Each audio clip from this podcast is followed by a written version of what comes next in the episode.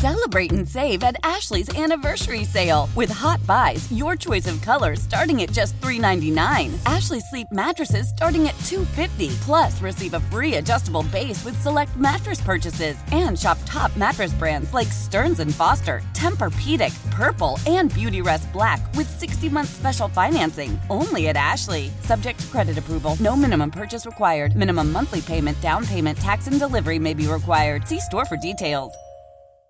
Old Man Winter here. If I had it my way, it would stay winter all year long. Short days, wind chill, black ice, and a good polar vortex. Oh, heaven! Wait, is it getting warm in here? Your cold snap is over, Old Man Winter. Spring has arrived. Spring. Spring is here, which means it's the perfect time to get away in the Hyundai you've always wanted. Visit the Hyundai Getaway Sales Event, where you can get great deals on all of our award-winning Hyundai models, like the tech-filled Tucson and Kona, as well as the spacious Palisade. Enjoy wherever you go with the peace of mind that comes with America's best warranty and three years or 36,000 miles of complimentary maintenance. But hurry in, these deals won't last. Add more joy to your journey at the Hyundai Getaway Sales Event. Now get 0% APR or up to 1500 bonus cash on the Hyundai Tucson. Now, during the Hyundai Getaway Sales Event. Offers end soon. Call 562 314 4603 for details. And welcome into the point after here on the Community Coffee New Orleans Saints Radio Network, along with the Cajun Cannon Bobby Hebert. I'm Christian Garrick. Saints win 17 10, Bobby, in frigid Cleveland, uh, Ohio at uh, First Energy Stadium. And this is a way, this is a team that just found a way to win today. And hey, it doesn't matter. It doesn't matter uh, how pretty or ugly it was, it's a win. Well, I think, uh, you know, you look at scheduling, and you know, NFL is going to schedule future games. They need to schedule us on the road Christmas Eve every year. I mean, I, Five and uh, yeah, no, I think it's four no. No. Uh, I think it's four no. I think I didn't Okay, want to check double give you the pregame. Yeah, double check because I got that research. The Saints have now won. They had to win this game to make it four in a row on Christmas Eve road battles uh, in franchise history. Uh, we might have to double check. It's either four or five. They've never lost on the road uh, Christmas Eve.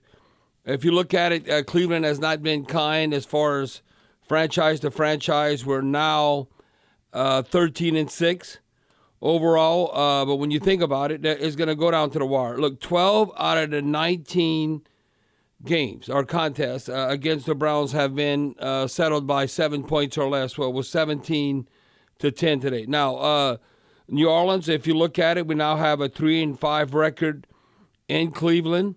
Uh, so was a big win. It was a tough place. Uh, in the past, we have not had success here. And you look at the inclement weather and how we handle things, I, I thought we're outstanding.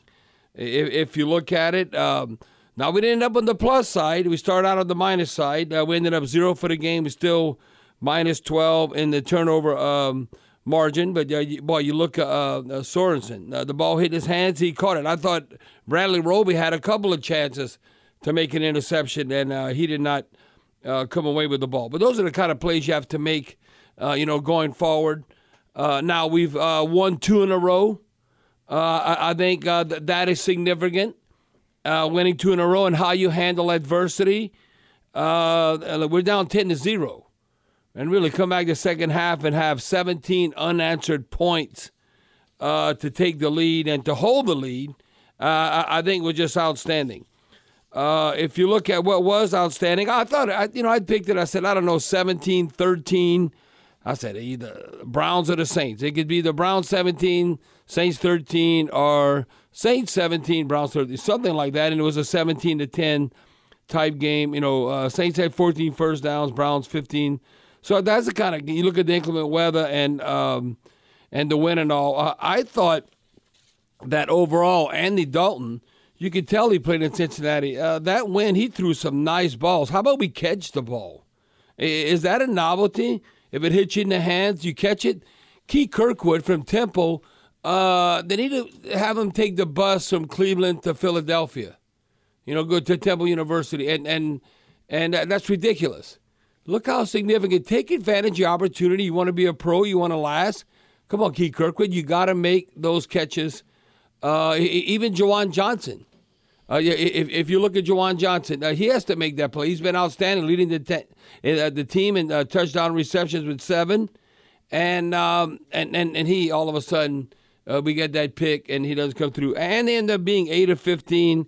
Could easily have been 11 of 15. The same thing with Deshaun Watson. He ended up being under 50%.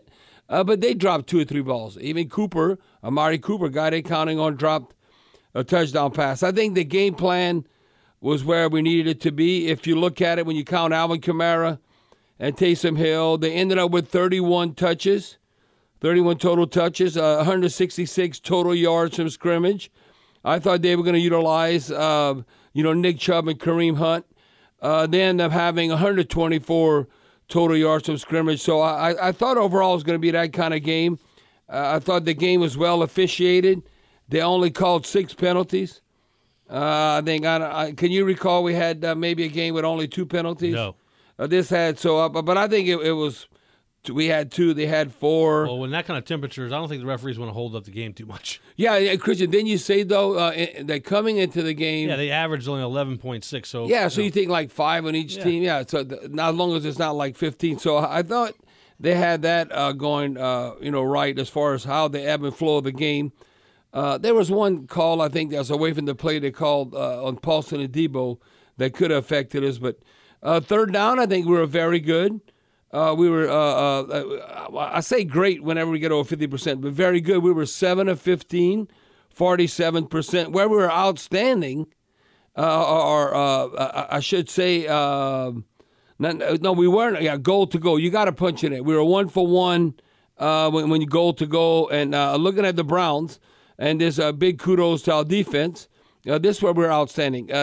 they were 33%. They were one of three on fourth down and they were one of three in the red zone. So, uh, you know, that's one thing. Defensively this year, we've been pretty stout overall. And look at our scoring defense. I think Deuce mentioned that as of late. I want to say six games, whatever. We've held teams under 20 points. Well, hell yeah, you should win those games. And our red zone defense is amongst the best. That's one thing we've we've built upon what we've done in previous seasons was, uh, you know, but don't break, but not uh, giving up touchdowns uh, overall. Uh, if you look at, I mean, I don't know. We want to get on the plus side. The turnover margin of being like zero for the game. Uh, we still minus 12 for the season. Uh, when, when, you look at it, I, I, think the game, the ebb and flow of the game, I, I thought the kickers or the punters, I, I thought uh, Blake Gillikin, I thought both punters did an outstanding job. Uh, their punter had three kicks inside uh, the 20 yard line. Gillikin had two inside the 20. Uh, they almost uh, were identical in their average, like 42 and a half yards a punt when you consider uh, the wind conditions. Now, our coverage units, I think, were, were not good. Uh, if you look at Ford, he had uh, three kick returns and he had a long one of 37. They averaged like 32 yards a kick return. And Rashid had that one for 30 yards. And in Peoples Jones, uh, he had a long punt return of 12. So I don't think we as good as we were uh, considering last year with our coverage units and where we are ranked overall as far as kickoff and uh, punt coverage. Now defensively, uh, we got to give a game ball. And I started out. Uh, I thought uh, Christian, this was first quarter. He was the player of the game in the first quarter, and he closed it out. How about Carl Granderson from the Wyoming Cowboys? Uh, the pride, I want to say Sacramento, California. You went to Wyoming and Cheyenne, but I, I tell you what, Chris, he loves your restaurant, by the way. Yeah, yeah. He calls Bobby Hebert's. And uh, man, I, I, like to go eat at that Bobby Hebert's. Mm-hmm. Uh, and, and and then Christian tells him, you know, we interviewed him in training camp. Christian says, well, that is Bobby. yeah, you know, that's Bobby Hebert, and he's kind of confused. Yeah, he didn't know Hebert, Hebert. You know, right, he, man, right. he come from California, played at Wyoming. But anyway, Carl Granderson uh, uh, a good contain to start out the game to force a three and out. And uh, Christian, did I have uh, still in the first quarter, Carl Grant is a nice run support. So he was outstanding. And look how they closed the game when he was able to get Deshaun Watson down. You know, you might say, well, uh, that wasn't that hard, but Christian, he utilized like a spy technique. Well, Dennis you know what, Allen explained it. Yeah, yeah. Well, it, it, was okay. You jam in the tight end, mm-hmm. and, and, then you know you might drift a little bit in coverage. But you're almost like a spy. Mm-hmm. And then, but when you see an opportunity to, to uh, uh, okay, now you're part of the rush go sack. But listen, Deshaun Watson can make you miss.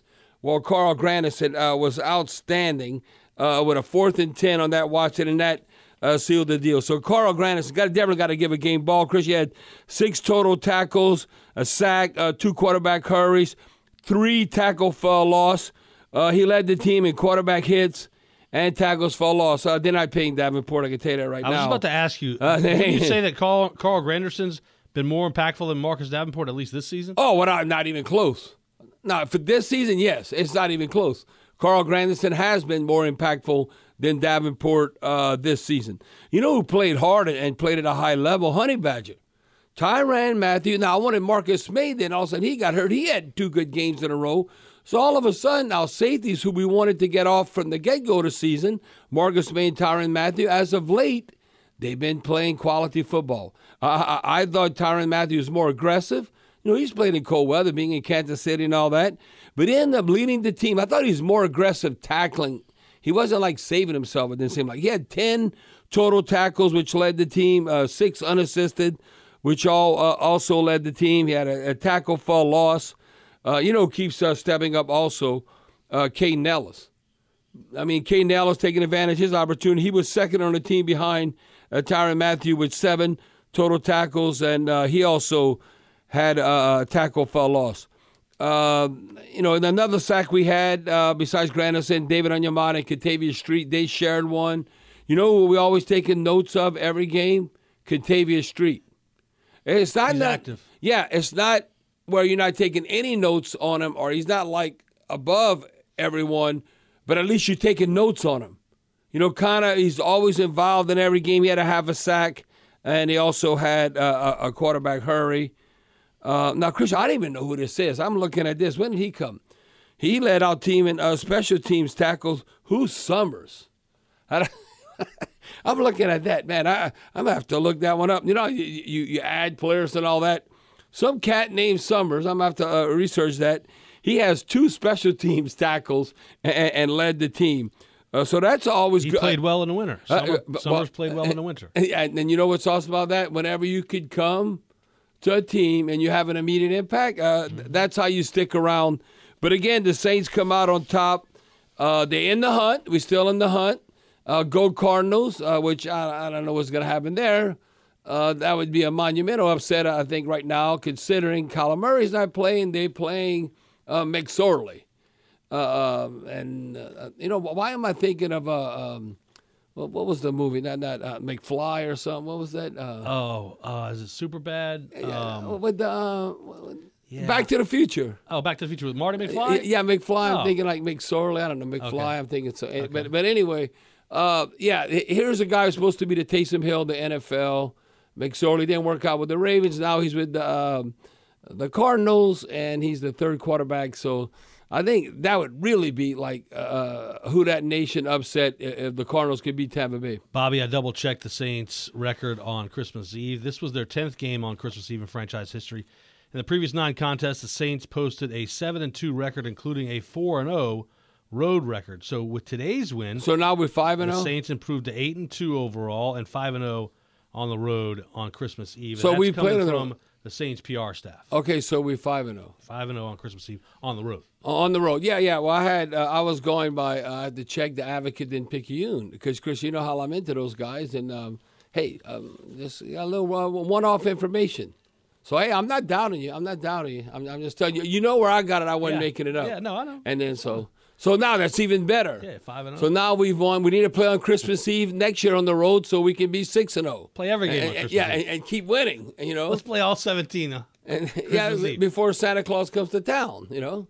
He's Bobby. I'm Christian. It's the point after here on the Community Coffee, New Orleans Saints Radio Network. Back here on the point after, here's the Miller Lite scoreboard brought to you by Miller Lite. It's Miller time. Let's take a look at the finals. Back on Thursday night, the Jags beat the Jets 19 3 in a stunner. Houston earlier today beats the Tennessee Titans 19 to 14. Jacksonville now controls their own destiny.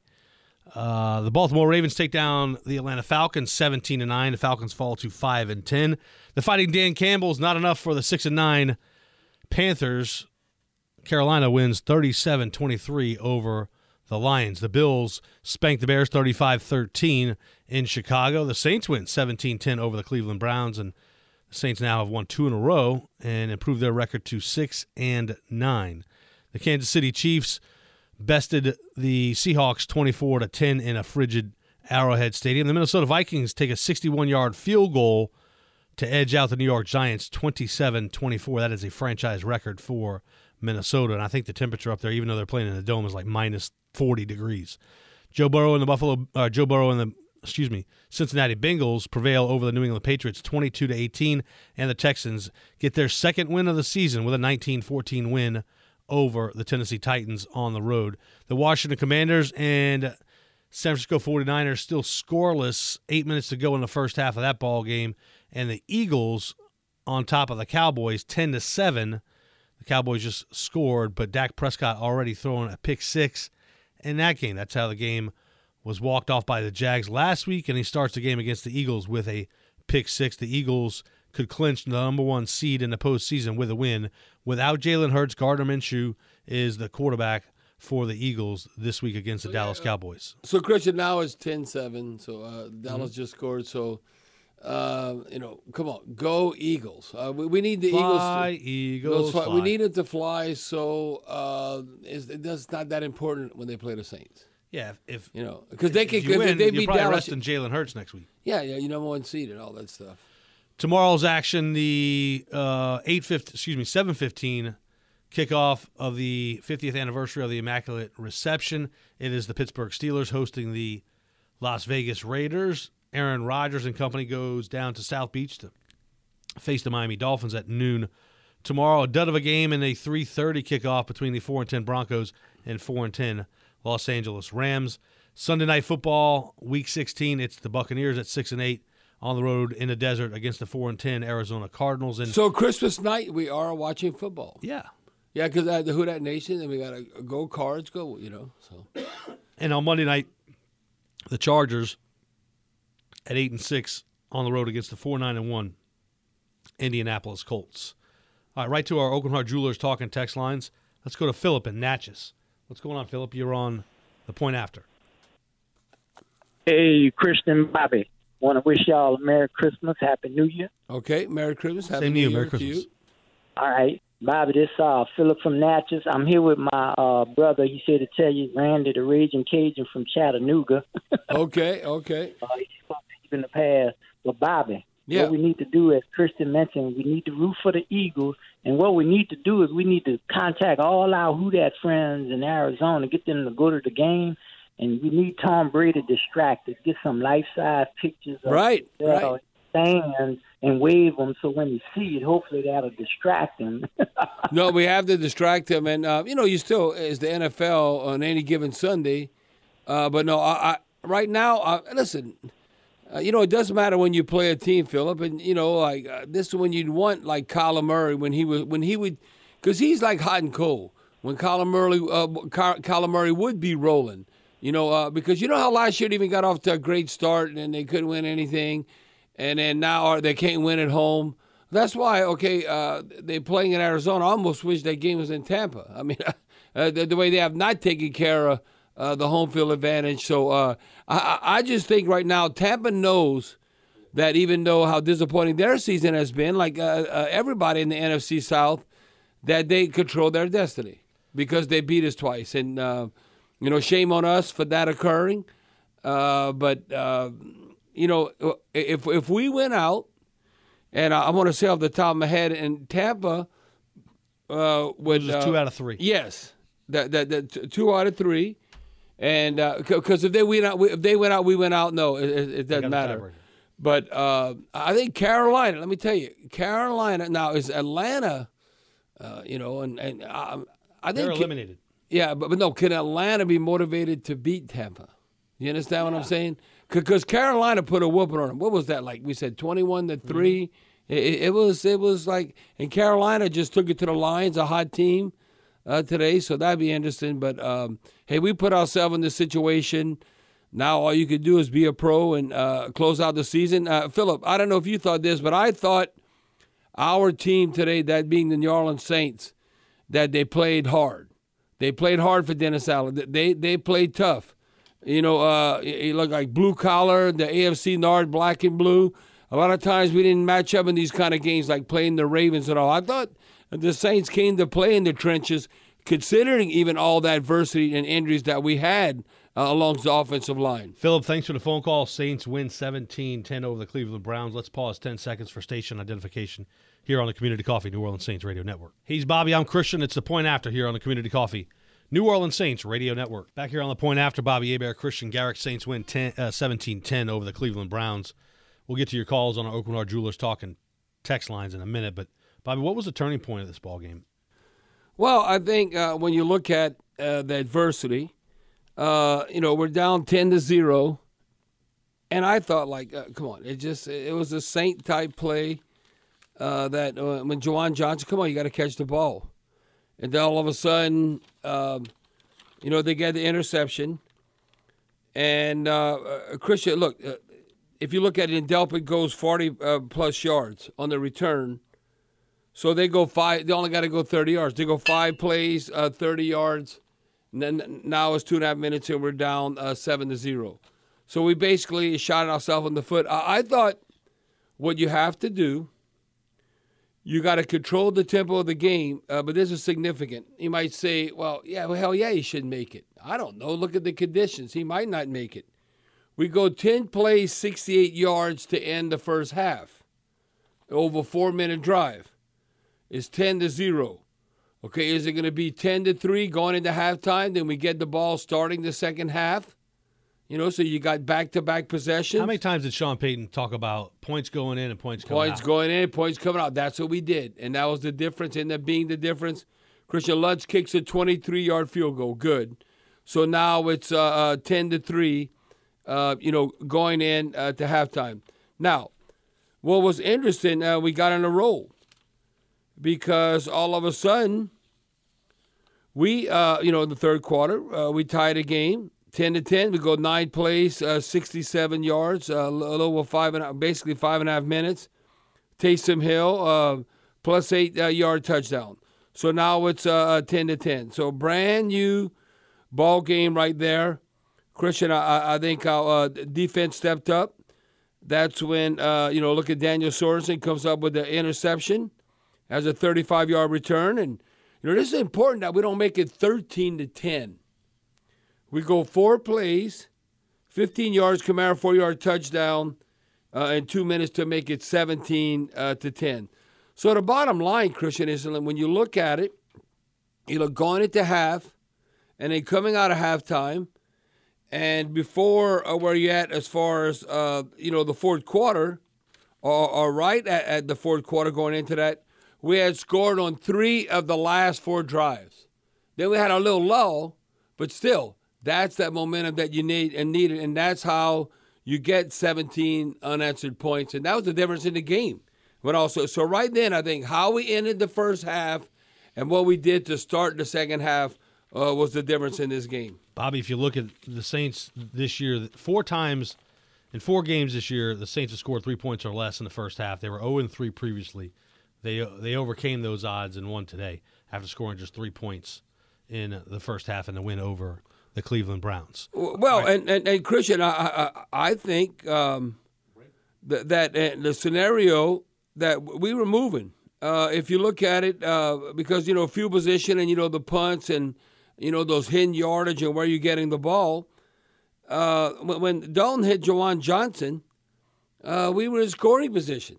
You know, we uh, before before that we are on their their 45 yard line, so we in scoring position but then all of a sudden, Delpit uh, goes 40 yards in that return, and flips the field. And like I said, before you know it, we should have been up 3 0 or 7 0. And now because of that, we're down seven to zero. But then we handled adversity and came back. But this game balances out. Uh, Amari yeah. Cooper dropping a touchdown pass. Yeah, yeah, yeah, yeah. Uh, David Njoku dropping what would have been a touchdown pass. Yeah, the, I mean, the, the, the, the, one in the corner. I don't know if his feet would have been down, but, no, the, but Amari Cooper. Yeah, that that, that, would have been a touchdown. Oh, without Had a doubt. he not slipped on the field, that would have been a touchdown. But we can't give uh, Keith Kirkwood any excuse, right? No, you got to catch those. Hit right. you in the helmet, like basically, how about okay? God gave you two hands. Why are you letting the ball come to you? You got to go snatch that thing. He, I mean, I don't know. He's Bobby. I'm Christian. Saints win 17 10 over the Browns. It's the point after here on the Community Coffee Keith New Orleans Kirkwood's Saints Radio to go get a real job. You know, come up with plays like that. Why? Why? If you have T-Mobile 5G home internet, you might be hearing this Why? a lot. Why? Every time your internet slows down during the busiest hours. Why? Why? Because your network gives priority to cell phone users. Why? Good question. Why not switch to Cox Internet with two times faster download speeds than T-Mobile 5G home internet during peak hours? Okay. Stop the whys and visit cox.com slash 5G home for details. T-Mobile prioritizes certain T-Mobile phone users over home internet users during times of congestion. Celebrate and save at Ashley's anniversary sale with Hot Buys, your choice of colors starting at just $3.99. Ashley Sleep mattresses starting at $2.50. Plus, receive a free adjustable base with select mattress purchases and shop top mattress brands like Stearns and Foster, Tempur-Pedic, Purple, and Beautyrest Black with 60-month special financing. Only at Ashley. Subject to credit approval. No minimum purchase required. Minimum monthly payment, down payment, tax, and delivery may be required. See store for details.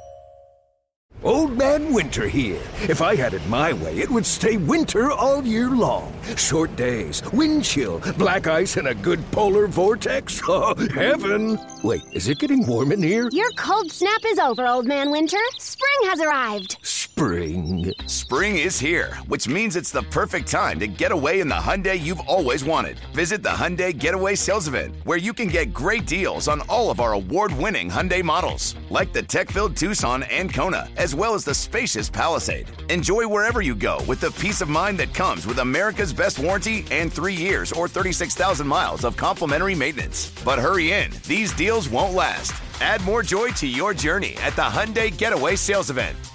Now get 0% APR or up to 1500 bonus cash on the Hyundai Tucson. Now, during the Hyundai Getaway Sales Event. Offers end soon. Call 562 314 4603 for details. And welcome into the point after here on the Community Coffee New Orleans Saints Radio Network. Saints win 17-10 over the Cleveland Browns, along with the Cajun Cannon Bobby Hebert. I'm Christian Garrick. Our Aucoin Hart Jewelers talk and text lines are open at 504-260-1870. The Dallas Cowboys just took the lead 14-10 over the Eagles. We'll keep you up to date on that game. The Saints play the Eagles in Philadelphia next Sunday. Bobby, what's on our text line? Well, uh, Christian, a, couple of texts here, uh, and I'm, I'm going to tell you when I want you to chime in. But on this one, uh, this is from, uh, I think fans are disappointed just because he's like a gentle giant. And we don't want our football players to be gentle giants. You may be a gentle giant off the field, but not on the field. We want them um, like a caged animal. Uh, this is from uh, 3038. Bobby, what do you think uh, we can get to trade Peat?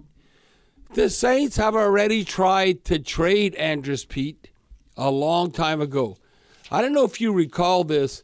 Uh, you know, Patrick Peterson now plays with the Vikings. Well, this is Sean Payton. They, they were all involved. Uh, Patrick Peterson was with the Cardinals. We were trying to ship uh, Andrus Peat. Now, we already had paid him. Too. We were trying to ship Andrus Peat to the Cardinals. Now, he's from Arizona. He went to Stanford, so he'd be going back home for us to try and get Patrick Peterson at the time. So this is a while back. And the Cardinals said, uh, no, uh, we don't want Andrus Peat. So I, I don't know. Uh, t- to me, I mean, he likes football. He doesn't love it, but um, he's so big. I think he had peer pressure in his life where he had to play football. You hear me say that all the time. Now, uh, this is another one from uh, 6818. Christian, help me out with this one. Bobby, uh, Christian, I'm add in there. What is the most important position the Saints need to draft uh, next year? Merry Christmas. Quarterback? Uh, uh, no, you could say quarterback, but but I'm like, uh, listen, we might have to suffer next year. I don't know, Mickey Loomis, wheel and deal, Jeff Allen, all of y'all get together. Somehow, can we get Caleb Williams? I, if you could tell me we can get Caleb Williams in 2023, I would sacrifice sacrifice uh, the 2023 uh, season. So that would be the 2024 draft. So that'd be the 20. Yes, I, I would sacrifice uh, next season even because I'm looking at the big picture and, and Like instead of 14 uh, long term and short term. Yeah, somehow to get a Caleb Williams who's kind of like I'm telling you, Pat Mahomes. They said, uh, I mean, just kind of like a Josh Williams, uh, uh, you know, the type quarterback. Uh, so no, but I said Josh Williams. Josh Allen. Josh Allen. I got, I got William Caleb Williams in the brain. But um, so uh, I would think right now, uh, I don't know what's going to happen with Alvin Kamara. Who's our running back? I mean, do you draft for a running back that high? Look at the need. Uh, we still haven't fi- found. Uh, now it's cheap, Juwan Johnson, uh, but a, a, tight end. We got kind of spoiled when the production. Uh, you know, like with Jimmy Graham and what he did. Uh, even if you look at even the guys that weren't on that level, like Jeremy Shockey when they came, Benjamin Watson, you can go through a number of guys so I, I still think uh, now Juwan Johnson's been fine today. You got to make that catch, whatever. Uh, but uh, you know what I'm disappointed in our receivers right now, and this is even Chris Olave. Do we have a dog? I'm talking about hardcore dog that makes contested catches like Marques Colston and Michael Thomas. No. I mean, all of a sudden it's like, oh, well, that was a tough catch. Oh, hell yeah, it was a tough catch. Well, how about we catch it? You're expected to make tough catches uh, in the NFL. We, right now, Chris, how many times are you watching the game and I'm looking at Now, uh, I'm going to tell you, you, you got to make that play. I don't care if it would be uh, Jameis Winston, Andy Dalton, quarterback, anybody quarterback. We, as of late, uh, that's where we miss Michael Thomas. And going back old school with Marques Colston, we do not make uh, uh, uh, tough catches. And it all started when we brought him back. Now, he was fast. Now, he liked to smoke weed every day. Uh, but, but Kenny Stills, uh, okay, a contested catch, 50 50. Uh, we might catch like maybe two out of 10. It wasn't no 50 50 ordeal. That's what I feel like a lot of times is that if it's a contested catch, even though it hits uh, the receiver in the hand and the defender is trying to make a play, oh, uh, oh, we ain't we ain't catching it. They got a lot of body catchers instead of yeah. guys with hands. Go up and snatch it. All right, this is the point after here. Coming back to your calls next here on the Community Coffee, New Orleans Saints Radio Network. 17-10 Saints win over the Browns. A seesaw affair going on in Dallas right now. The Eagles just jumped on top on a Gardner Minshew uh, sneak 17-14. The whole wedge block quarterback sneak, uh, Christian. That's why, boy, uh, Dallas knew what they were going to do. The old wedge blocking. And that's why the Eagles got the best offensive line in the NFL. They, they just willed themselves into the end zone. Who's that left tackle from Australia? Played uh, rugby. The giant. He's like Mailata. Yeah, yeah. That's a big old boy. And they got one big dude. They, look, just look. They are. There's a bunch of all pros on that team. Oh yeah. Uh, let's see. Uh, Errol and Gonzales. Go ahead, Errol. You're on the point after on the Community Coffee New Orleans Saints Radio Network. Hey, hey guys, thank you all for taking my call. Merry Christmas, Bobby Christian. Uh, Merry as Christmas. Far as like looking to the future, Bobby and Christian, uh, you know, you hear about Sean Payton coming back coaching next year. So, what does that actually mean as far as the Saints getting a draft pick? They control. They control his rights. They own his rights. So they decide because he's under contract. Yeah, they decide the they, they hold him next year in 2024. So they decide where he lands if they want him back in the league and how much compensation they're willing to take for him. Well, and, and now, now, Errol, I don't know if this could happen because uh, you know times change, and uh, they might say, well, because the, the, the, initial stroke would be Jon Gruden. I remember the Raiders and the Buccaneers, where uh, two first round picks. Oh, we're giving up. That's the standard. And Jon Gruden had not won a Super Bowl yet. Sean Payton has. That's a great point, Christian, right there. So uh, I, I think uh, Mickey and I'll need to play hardball we not we want not only one number one, but two number ones. Yeah, I'm, I'm not even picking up the phone uh, uh, unless it's two. Unless I know you're you're willing to start with two number ones. That's where you're starting. So so yeah. So uh, uh so Eric, I can tell you right now that uh, you know we kind of say, oh, we can we get a first round draft pick uh, for Sean Payton? Hell yeah. Uh, we got we got to work to get two of them. And and the reason why I think you know the, all the rumors, well, will Sean Payton come back to the Saints? That's all an agent ploy for the market and all. So when you look at that, yes, everyone has a mentor. Errol, I don't know what you did for a living. You're from Gonzales, but you know you might have respected an elder or someone who guided you, and it's that you, you tend to trust them, and you look at what they did throughout their careers. And Bill Parcells, uh, look all the different teams he ended up with. He never stayed in one place. I think Sean Payton, by uh, nature, is a vagabond. And there's nothing wrong with that. It's kind of like a military brat that you have to continue to coach. Because you look at Sean's already been his NFL before he became a head coach. He was with the Eagles, the Giants, and they came to the Saints. Cowboys. Uh, uh, Cowboys. So that's four right then. And I'm going to say Parcells like six or seven teams. So it's a continuous process, Errol, that, that I, I think, you know, I think, oh, can Sean come back to the Saints? I, I think he's been there, done that. It's a different challenge. But you know what? The challenge has to be for the Saints organization to get uh, uh, the best, the most compensation, and don't give in. I don't care how uh, friendly you are with Sean and all that. No, this you got a contract. You got to abide by that, or, or you, we got to be compensated, whether it be the Chargers or whoever it might be in the future. Because six, seven, eight coaches get fired every year. Who's already got fired? The Panthers, the Colts. Now, uh, uh, uh, Kingsbury's getting ready to get fired with the Cardinals. No, it's going to come out where they're going to have uh, six, seven, eight job openings. It happens every year. Listen, the place to keep an eye on. I know the Chargers are making a, a run. They're, they got a eight and six record, but if they collapse down the stretch here and don't make the postseason, I would like to think that uh, Sean Payton will be num- number one on the target. So, so, so what did they even sneak in and they fin- and make the postseason and they won and done? Yeah, and in particular, Brandon Staley's had some um, brain, you know, some brain um, cramps, boneheaded decisions based on analytics. We talked about it last year, going for Right. it from his own thirty on fourth down uh, against the Raiders. I I mean, if he has a couple of those um, in the postseason or one of those in the postseason, I think that would do enough to uh, frustrate um, the ownership over there with the Chargers. But we'll see. Look, the Saints. The good news is they own his rights, Sean Payton's rights for two uh, off seasons, 2023 and next year as well. And uh, look, I think High if you're the stakes, Saints- baby. You're the if you're the Saints, you want two number ones and a player, two number ones and a player. And it doesn't have to be a star, but good quality depth. You, I think this team is lacking some depth, and it, we're starting to see it. That's a at good point.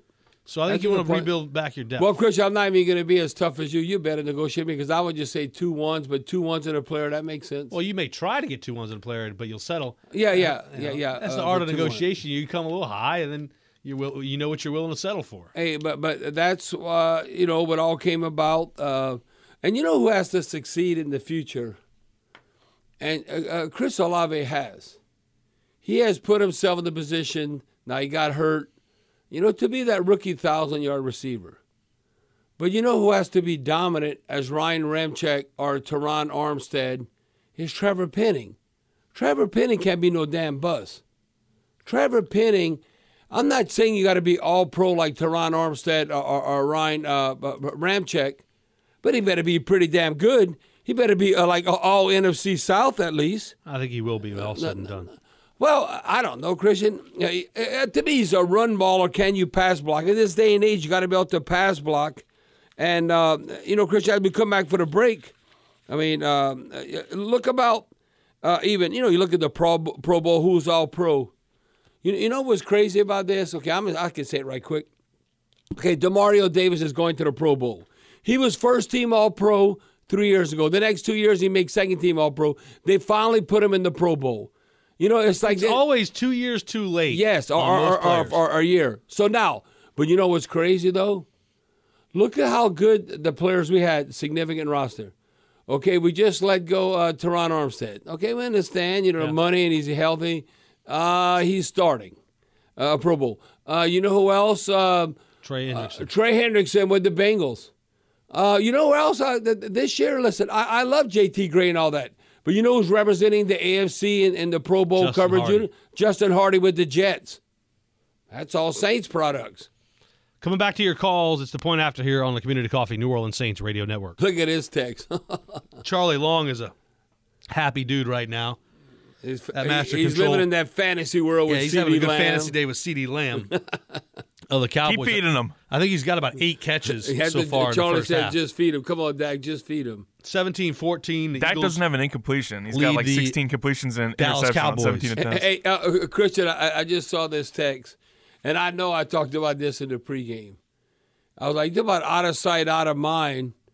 Uh, in, in from the Houston Cougars, who played uh, Louisiana Lafayette in, in the Independence Bowl uh, yesterday's report, and it says, "Why do you guys?" This is from uh, forty-seven seventy-one. Why do you guys give Payton Turner a pass? He's a bust. Christian, I I, I was getting on. You were the- dogging him today. uh, in the pregame. I said, "What? Talk about out of sight, out of What's mind." second year, third year? He's going to Uh, Christian, I don't even know because he don't play. He, he's like he, he might be the, the worst. yeah, second year. He might be the worst version of producing and not playing, and then Marcus Davenport. He's even played. He's had games that have been unbelievable. He might have like two sacks in a game, and and, and then he's gone for uh, a month and a half. No, he, he, Payton Turner is, uh, and this is saying a lot, is more hurt than Marcus Davenport. Okay, let's play this game. So I'm going to be uh, Marcus Davenport's agent and Carl Granderson's agent. You're going to be Mickey Oh. Loomis. Okay. All right. So the phone rings. Pick it up. Um, Mickey, this is Carl Granderson's agent. Uh, we'd like to talk about maybe uh, getting a little extension for Carl, getting him a little money. Well, we like Carl a lot. We like Carl a lot, and uh, we definitely want to work something out with him. Okay, now Marcus Davenport's agent. Hey, Mickey, it's Marcus Davenport's agent here. Well, what's the deal with an extension? You know, it's in his final year of his contract. Well, you have to give us a hometown discount uh, because you're not available enough, and now we don't. uh, We like you, uh, but you're not available enough. you like your upside. Yeah, we like your upside, but it's way too much downside. And uh, yeah, that's why that's why even Lamar Jackson, you got to hire agent. Your mama can't be your damn agent. You got to ha- ha- have an agent because behind closed doors, whoo, the organization they talk trash about you as an individual player. So you got to be able to have someone that can take all that heat. Because as a, as a player, whatever, if you did that or your family member, that you get offended, and you cannot afford to get offended. Yeah, not to mention though, at that high stakes, you know, when you're talking about several hundred million dollars. Yes. in particular, if you go back and look at the CBA and you look at the contracts, uh, just any contract, most of them for companies, the NFL's no different. These teams they have lawyers that get into the legalese of these of these um, you know these contracts, Right. and that's why most of these agents are attorneys currently practicing or former attorneys or have taken some sort of contract law or contract courses Right. and understanding and, and negotiations as well. Because if you go read anybody, I, I have Well, to do it all the well, well, well, when I read the CBA, yeah. Bobby, when I read the CBA, I have to call an agent and go, "Hey, make this make Well- sense to me. Break this down in its simplest form because there's all kind of legal jargon in it." Well, uh, now, I don't know. His people or his folks, they might get mad at me. Uh, the worst uh, uh, client or the worst agent and player uh, situation was Master P and Ricky Williams. What the hell was that? What? Ricky Williams got taken to the cleaners. I mean, I don't know, Master P and all. They they didn't know where how the football contracts were structured. Are we going to play golf? Or are we not really Well, that's why involved? the whatever? NFLPA started mandating that You got to be certified. you got to be a certified agent. Yeah, yeah, yeah. Because it's like it's like, come on, you, you got Ricky Williams got taken to the cleaners. Uh, you know that deal. So it has to be give and take uh, because you have to look at okay, uh, the NFL Player Association you're looking out for the players' best interest, but then organizations have to look out also for their best interest. But Lamar Jackson is his mom certified? Uh, somehow I don't know how. All I know is uh, someone maybe could correct me if I'm wrong. I don't know if she's certified or not, or maybe it's a family lawyer or somebody, whatever it might be, they may be. not have to be certified, but they have to pass the uh, a, test. Well, I think the- it's yearly. Hey, hey, hey, I, I, listen, I, I think the deal probably would have ever gotten done. I don't know if Lamar's just trying to keep it in the family, uh, but I, I know from the get go, it seems like his mom, mom's been his agent. Hey, come on, I, I love my mom. Everyone loves their mom, but you, uh, you don't want to be uh, your agent. 17-10 Saints win over the Cleveland Browns. They improved their record down to 6 and 9. Uh, Big Joe in Houston on our Aucoin Hart Jewelers talking text lines. Go ahead, Big Joe. You're on the point. Hey after. guys. Hey guys, Merry Christmas and thanks for taking my call. I hope, I hope, I hope that they're not going to do anything crazy and try to draft a quarterback because the quarterback room is going to get empty pretty quick because Taysom and Jameis are both gone. You cannot, you cannot just go ahead and turn it over to an untrained unless it's the the the Ohio State guy or the Georgia guy. You cannot just. Why give are you up. saying Taysom's Taysom Hill is gone? No, Taysom Hill ain't gone. He's under contract and he's getting paid eleven million Yeah. to be a hybrid Yeah, quarterback. gonna- no, Jameis Winston could be gone. trade. No, he ain't got. gonna ask for trade. Yeah, but yeah, but Taysom Hill's a good. for trade. Taysom Hill is squeaky clean. Taysom Hill is squeaky clean. He's not going to be a quarterback for any NFL team. Any any NFL team. Now, Sean Payton would take Taysom Hill to be the same player he is for the Saints.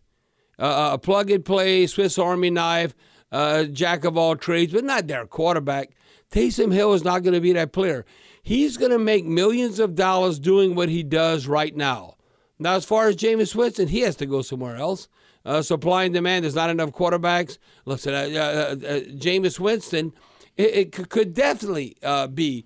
I think there's not 32 quarterbacks better than Jameis Winston. I think he'd be in the back end of a starter. like uh, I don't know, 26 to 32, somewhere around there. Uh, Big Joe, you know what the answer is? And the Saints will do this because it brings stability. Do you know in the last month, no one has played better in the NFL quarterback rating than Andy Dalton? And look what he did today with passes. You know what's going to happen? Now, you might have to weather the storm. He's the bridge guy. Talk about like an unbelievable good citizen team player. Andy Dalton is going to be that bridge guy for the future Saints quarterback. You didn't even bring up Andy Dalton. You just talk about Jameis Winston and Taysom Hill. You have to understand that organizations – they're trying to have consistency. Now, uh, they would take, if they can look in their crystal ball, okay, uh, 20, might not be what we like. Boy, but you know what? 24 and maybe for sure 25, 26, we rolling. It's kind of like when the Chiefs took Pat Mahomes and all. So uh, that's why Big Joe put, put Big Joe back on because uh, because because I think I'm with you. Yeah, okay. that, that's why you can't forget Andy Dalton, where he's at right now. Right. It's not he ain't winning anything, but he's that bridge guy that brings consistency. I agree with you 100%, Bobby. But when you look at Matt, uh, Jimmy Garoppolo gets 150 million for backing up Brady, and Matt Flynn gets 80 million dollars for backing up uh, Favre or Rodgers or whoever, and Taysom says, "Oh, well, Taysom, you're just only ten. That's it. You can't be a QB." I just don't see it. He's not going to ask for a competitive a guy. No, He's no, got no. too competitive of an offer. I mean, uh, uh of a contract to play what he's playing hey, now. Hey, now, Big Joe, if you look at like per snap and what Taysom's huh. getting paid uh, per play, huh. you know, when you talk about touches and all that, we all like trying to get okay. If you have sixty-five offensive plays, we trying to get Taysom to have like um, I don't know, uh, 20 touches in a game. Okay, so just look at uh, Big Joe. Uh, okay, so what he had today. And this is a Taysom Hill type game. It's freaking freezing. Okay, Taysom Hill had nine rushing attempts. And uh, Christian, he didn't throw a forward pass, and he didn't even have a reception. But he was very significant. He averaged 6.2 yards. So if you look at he's making $11 million. And so this game, he had uh, nine times where he got tattooed and maybe hit. And uh, so you talk about like per play. Uh, Taysom Hill is well compensated, Big Joe. And let me tell you right now, Mickey knows that. And all I know is wherever Sean Payton line, ends up, uh, the Saints and Mickey Loomis don't want him. Uh, Sean Payton would gladly take that contract off their hands and bring Taysom with him. By the way, he can ask for a trade all he wants. The Saints don't don't have to accommodate yeah, yeah. Uh, so, so Chris, what is how many years? He has a, a couple of more years. He's got uh, through twenty. I'm looking at 2023 right now, and then he's got through 2024. He's under contract, and let me see. When is his contract about? He's through 2025. man, man t- uh, Big Joe, sorry, uh, Taysom Hill don't have that personality. He's about as squeaky clean as any Mormon I've ever witnessed. He, if your daughter brought home Taysom Hill, you thought you hit the lottery. He ain't rocking the boat he feels like he hit the lottery all but he's getting paid and he gives back to maybe the Church of Latter Day Saints and all that. No, I- am telling you, Taysom Hill, that's that's the least of my worries. Taysom Hill wants to get out of Dodge uh, with the Saints. He's Bobby. I'm Christian. It's the point after here on the Community Coffee New Orleans Saints Radio Network. I'm Tony Kornheiser. This is my show. My friends come on and you know them. We talk about the sports you care about basketball now, golf, and the metronome of your life, baseball. Whether it's opening day, the big tournament, or one of the majors, we have the best to preview it and break down just what happened. And let's not forget the important stuff the amount of daylight where I live, the importance of speedies, and the rankings of beach style pizza. Listen on the Odyssey app or wherever you get your podcasts. All right, 17 10 Saints win over the Browns. It's the point after here on the Community Coffee New Orleans Saints Radio Network. Bobby, we're going to get to our calls here in a second, but what's on our Aucoin Hart Jewelers text line? Well, I don't know. This might be Jameis Winston's cousin in New Orleans. I don't know. Uh, 504, so it's probably uh, a homeboy from New Orleans, whatever. Why does Jameis have to leave? Question mark, question mark. He's the better quarterback. What? And what have you done for me lately? Uh, 4600. Again, I've said this. I've gone on a number of radio stations around the country that if you do not know who Jameis Winston was or Andy Dalton, and you just you were alien. You came from outer space, and I know American football. I know it's not soccer. I know it's American football. I know the rules, and I'm just observing what I'm watching in August in practice, in competition. And I don't know who's starting or who's playing, but they're just taking reps and seeing what they're doing in competition. Jameis Winston did not beat out Andy Dalton. Sorry. You know, you might say, okay, like it's 20, because they don't do two days no more. So let's say it's 20 plus practice, whatever. If you were charting, uh, do you know the first time they went live and the fans were even there? Uh, Jameis Winston threw a pick six to uh, Chauncey Gardner Johnson, CD Deuce, pick six. That was Jameis. Uh, hello? I'm just saying. So if you watch what happened, what occurred in training camp, Jameis Winston did not beat out uh, Andy Dalton for 4 6 uh, 0 0. And, okay, what have you done for me lately? You know, this is the National Football League, a big enough sample size. That Andy Dalton has played uh, so well as of late. The last four games, he has the highest quarterback rating in the whole National Football League. Not Patrick Mahomes, not Josh Allen, uh, whoever you might think. Andy Dalton, okay. Overall sample size, uh, Andy Dalton ranks seven in the league with his quarterback pass, passer rating. Okay, there's 32 starters. He's top 10. Don't we want a top 10 offense or a top 10 defense? Well, he's number seven. I am not saying Andy Dalton's the answer to the future. But Andy Dalton's the answer over Jameis Winston. I can tell you that right He's now. the answer to the now, to the Uh, current. without a doubt, the now, the now, going forward to end this season and not knowing what the future is going to happen this upcoming season, he's the bridge. He brings stability. Andy Dalton is the bridge to the next young quarterback coming here of the future. Now, I I hope it's Caleb Williams from USC. I don't know how we're gonna work this out. I'm living in a fantasy world, but I can be I can live in a fantasy world. I want Caleb Williams here. I don't know if that's gonna happen. But right now, Jameis Winston is not the answer over Andy Dalton. It's proven in all the games he's played. And uh, when something negative occurs, how about you catch the freaking ball? Okay, Andy Dalton. Now, that's why I think you should have errors in football like you do in baseball. Yeah. Oh, okay. If it hits your hands, they, my dad always told me when I played pitch and catch with him in the backyard, if it hits your hand, you're supposed to catch it. If you don't catch it, what's your fault? If you're a top-notch receiver, I think Michael Thomas would tell you this, or Marques Colston. If it hits their hands, I'm going to catch that damn ball. Contested, I'm going to catch the ball. There's too many times this year we do not make, and it could be Jameis Winston or Andy Dalton, whoever it might be. We do not make contested catches right now. So that's where we got to get a whole lot better in. But as far as right now, people against the red rifle, come on, you just hating. You are hating and you're not being realistic. You're not breaking down the games and what's actually occurring. Maybe it's not sexy because Andy Dalton, now come on, he, he's like supposed to be a has been. Uh, you know, he's washed up. He's already 35. Cincinnati threw him to the curb. You know, he went to the Bears, went to Dallas, and all that. All I know is with the Saints right now, all the quarterbacks, Teddy Two Gloves, Teddy Bridgewater, and all that. You could say uh, Trevor Siemian. All those other quarterbacks right now, they can't hold Andy Dalton's jock. What Andy Dalton has accomplished this year, even though the Saints have not had success, let me tell you how good Andy Dalton is right now. If you look at it right now, okay, so what are we, six and nine?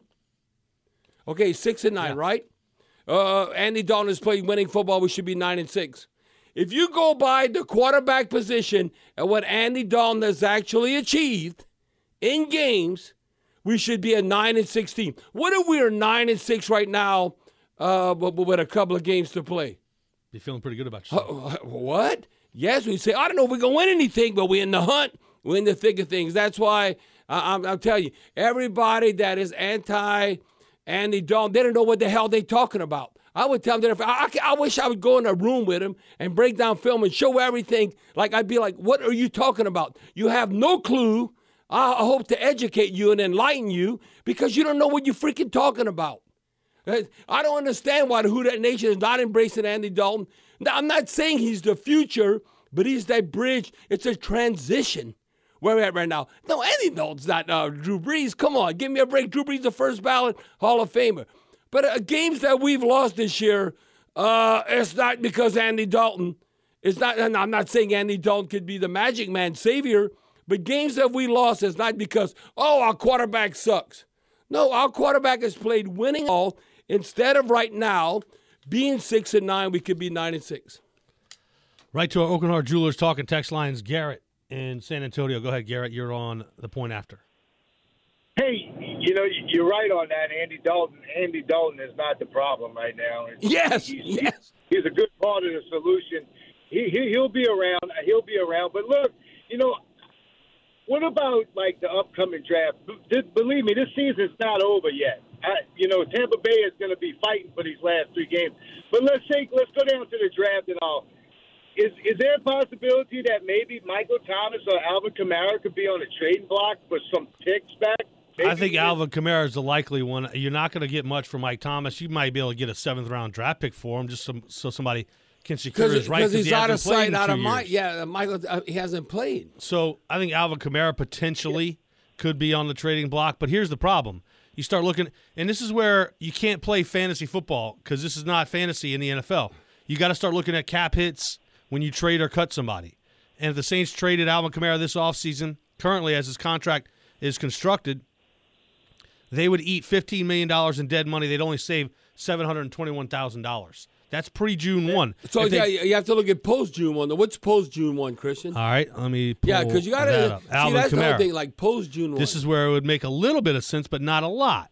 Now the savings outweighs the cap hit by four million dollars. You would eat six million dollars, but save ten million dollars if you moved Alvin Kamara post June one.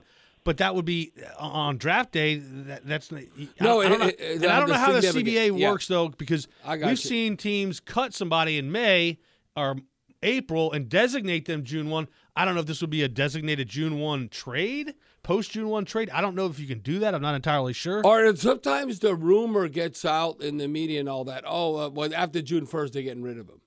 And, and, yeah, but I don't think they're going to look to cut him. No, no, no, no, no. You, you have to get something for him. Yeah. Now, now, the whole thing, but a future team that would want a talent like Alvin Kamara, I mean, is he going to jail or not? Uh, I mean, uh, what, what, uh, what's going to be settled? Yeah. Uh, because they pushed the envelope down the road.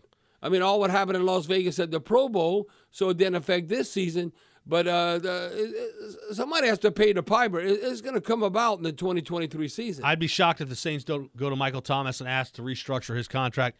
He's likely going to say no. The Saints would would likely move on from him after June one because if it's pre June one, they're eating twenty four point uh, twenty five point four million dollars and only saving two point eight million dollars, opposed to if you designate him. What after June 1st, June one casualty, he would be. Sixteen million dollars that you're saving, and you're only eating eleven, and eleven's a lot. But Yeah, yeah, that's a big- that's a big difference, The though. savings is higher than uh, the cap hit. This is the point after here on the Community Coffee New Orleans Saints Radio Network. Back here on the point after Bobby and Christian on the Community Coffee New Orleans Saints Radio Network. Let's pause 10 seconds for station identification here on the Community Coffee New Orleans Saints Radio Network. Time now for the Diamond in the Rough performance of the game presented by Friend and Company.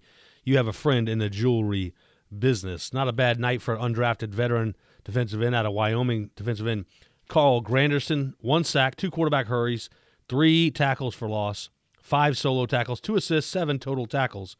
Pretty solid night for a defensive end. Really good night for a defensive end. Well, Christian, he led the team in quarterback hurries, quarterback hits. Uh, that means uh, he's playing at a high level. High motor, high motor, getting after the opposing quarterback, that being Deshaun Watson. And then three tackles for loss. You also uh, get a sack. And uh, I told you, I, I'm giving him a game ball after the first quarter.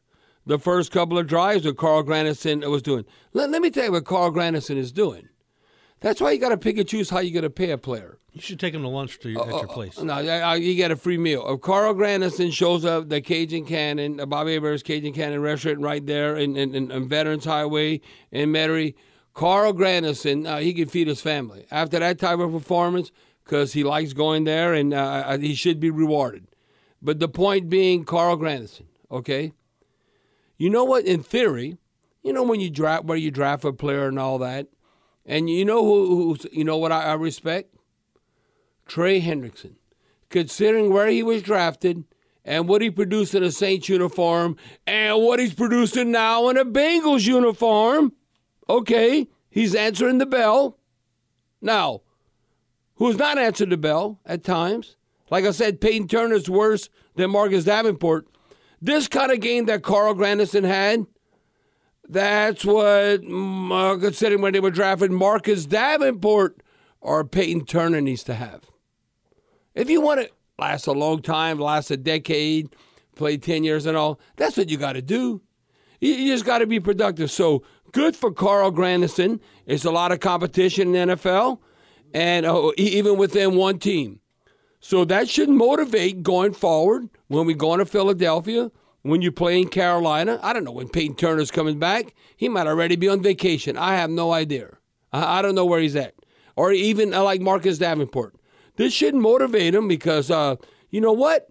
Because Carl Granderson putting skins on the wall, then the organization, that being Mickey Loomis, whatever, when they negotiate, go, well, we kind of like what Carl Granderson is doing.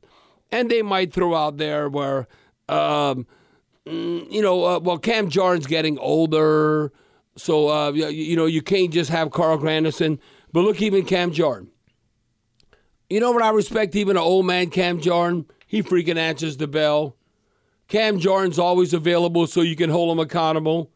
Six total tackles uh, and six unassisted tackles, which was uh, tied for the league. Uh, uh, Honey Badger had six unassisted. Cam Jordan had six, and he had a tackle for a loss. So Cam Jordan's still playing with a high motor. One of That's his best plays today, Bobby, was a boot uh, to Deshaun. Watson's right. He was trying to hit a, a Chubb in the flat. He kind of washed Chubb Yes. down and then forced Deshaun Watson to throw the ball out of bounds. You see the high motor from Cam Jordan. That's what we need. That fire. I'm going to light it up. I don't know. It's too cold. The, You know the- who the else flame. I thought played really well in space today? Kaden Elliss. Kaden Elliss, uh, let, me tell you right now, uh, you know, Pete Werner and all that, mm, let me tell you with Davenport, you know, that's a good thing. That, that, that- not Davenport, uh, Demario Davis. That's a good thing because in the future, you need young, up and coming linebackers when you're passing the torch, where Demario Davis is at, uh, like a Kaden Elliss or a Pete Werner. No, that that's a good thing, Chris. That's a good problem to have when you got players taking advantage of their opportunity when they called upon. Uh, you know, uh, th- that being Kaden Elliss, uh, Chase Hansen, whatever. Uh, it, it could be by committee, whatever. We need that uh, going forward. Now, uh, uh, Christian, uh, let, let me see. Wait, save that at. text till we get back. Okay, I'm gonna say yeah, yeah, because um, I mean I don't want this guy to text. I want him to call. Okay, we'll get to it in a and, and, and convince me that I, why I am so wrong, and that uh, you're wrong. Period, uh, Bobby. Uh, uh, just show me right now why you think Jameis Winston's so much better than Andy Dalton. I mean, I, and, and come on, call. I mean, I'm not gonna give his phone number out, uh, but th- this is, and he said I'm not a hater. Uh, but uh, four six zero zero. Uh, uh, explain me why I'm wrong. Is debate class much right now? after uh, yeah, yeah. break. Okay, it's debate class right now. You got to call in and debate with me and convince me because I got numbers right here in front of me to show you where Andy Dalton's at amongst all the NFL quarterbacks. So show me why you think Jameis Winston should be there. One more hour here on the Point After on the Community Coffee New Orleans Saints Radio Network. Here we are back again on the Bud Light, excuse me, on the Point After here on the Community Coffee New Orleans Saints Radio Network. Bobby Hebert, Christian Garrick still to come this hour. You're going to hear from Andy Dalton, Saints quarterback, and running back Alvin Kamara. We'll try to get to Carl Granderson as well and Taysom Hill. Uh, all speaking to the media Boy, the hey, win, Christian, I want to 17-10 give the. I want to give Alvin Kamara props. I thought Alvin Kamara ran hard today.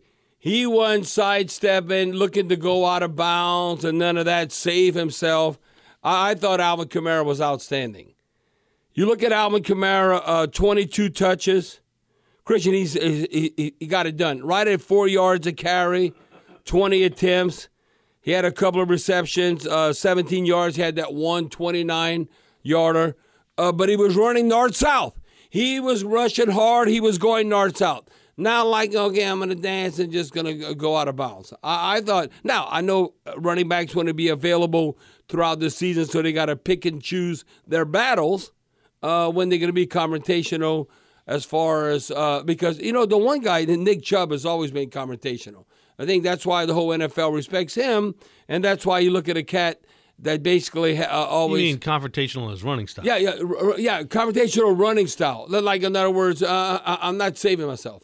Uh, like like Nick Chubb, it's like uh, you're almost shocked if you don't when the season's all said and done. He doesn't have 1,500 yards rushing. But I'm, I'm telling you, Alvin Kamara, how aggressive he ran. Uh, I, I thought Taysom, Taysom's always going to run aggressive. Uh, you know, hook slide.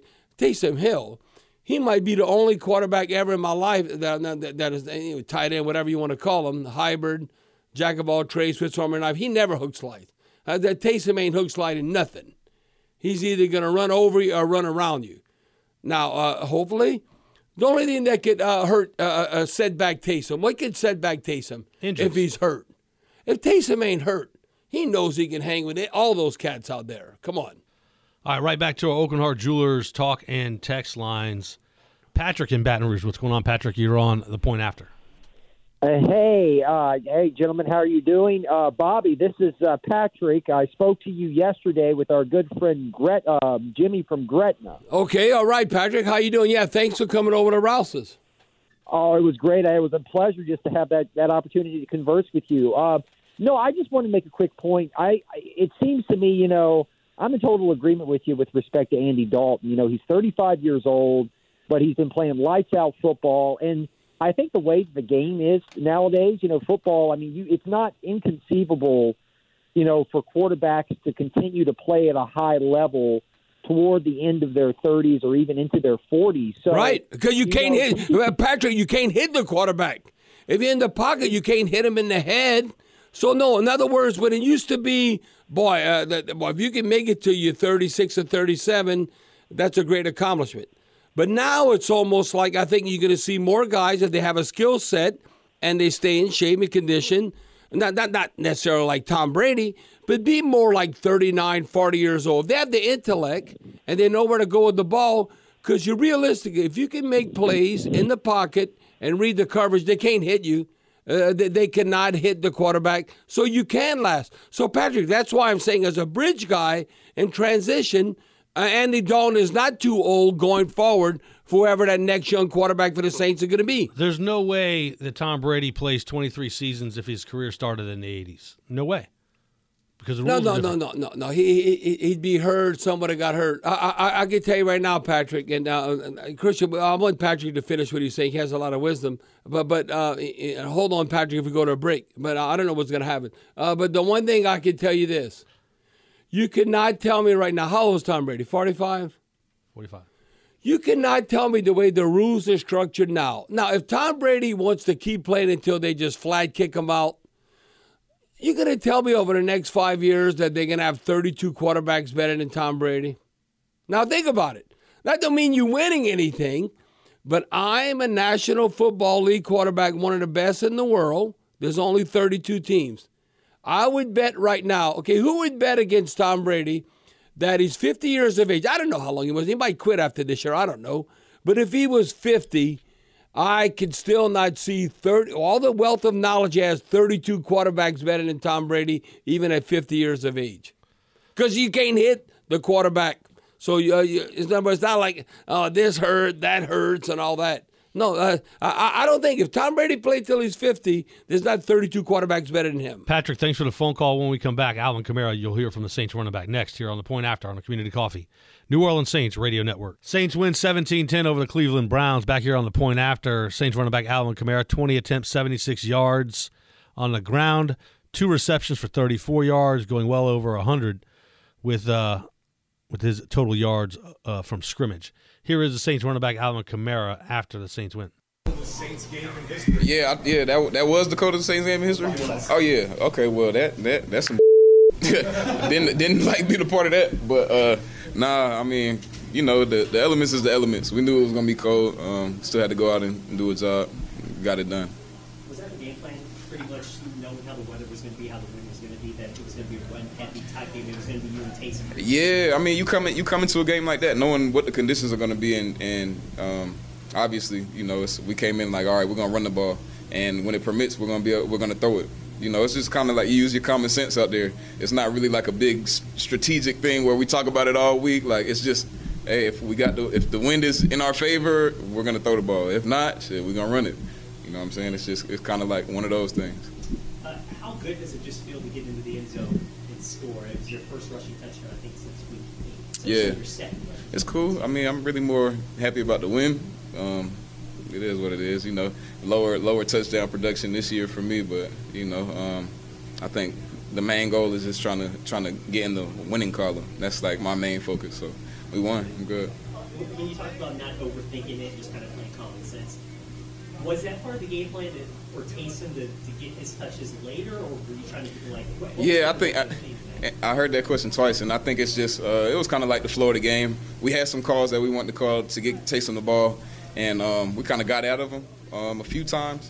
Uh, I think just just how the, how the game was flowing. Um, that's how it, how it went. But you know, we, we ended up getting him the ball. He took advantage of his touches like he always does. And you know, when anytime you can see him and get him going, I mean, that's something we take advantage of. So think he did well. The touchdown you scored prior to that, was a turnover by the defense Mhm. that set up. Damn. That had to be a critical play. And Yeah. just a turnover that you guys really haven't seen.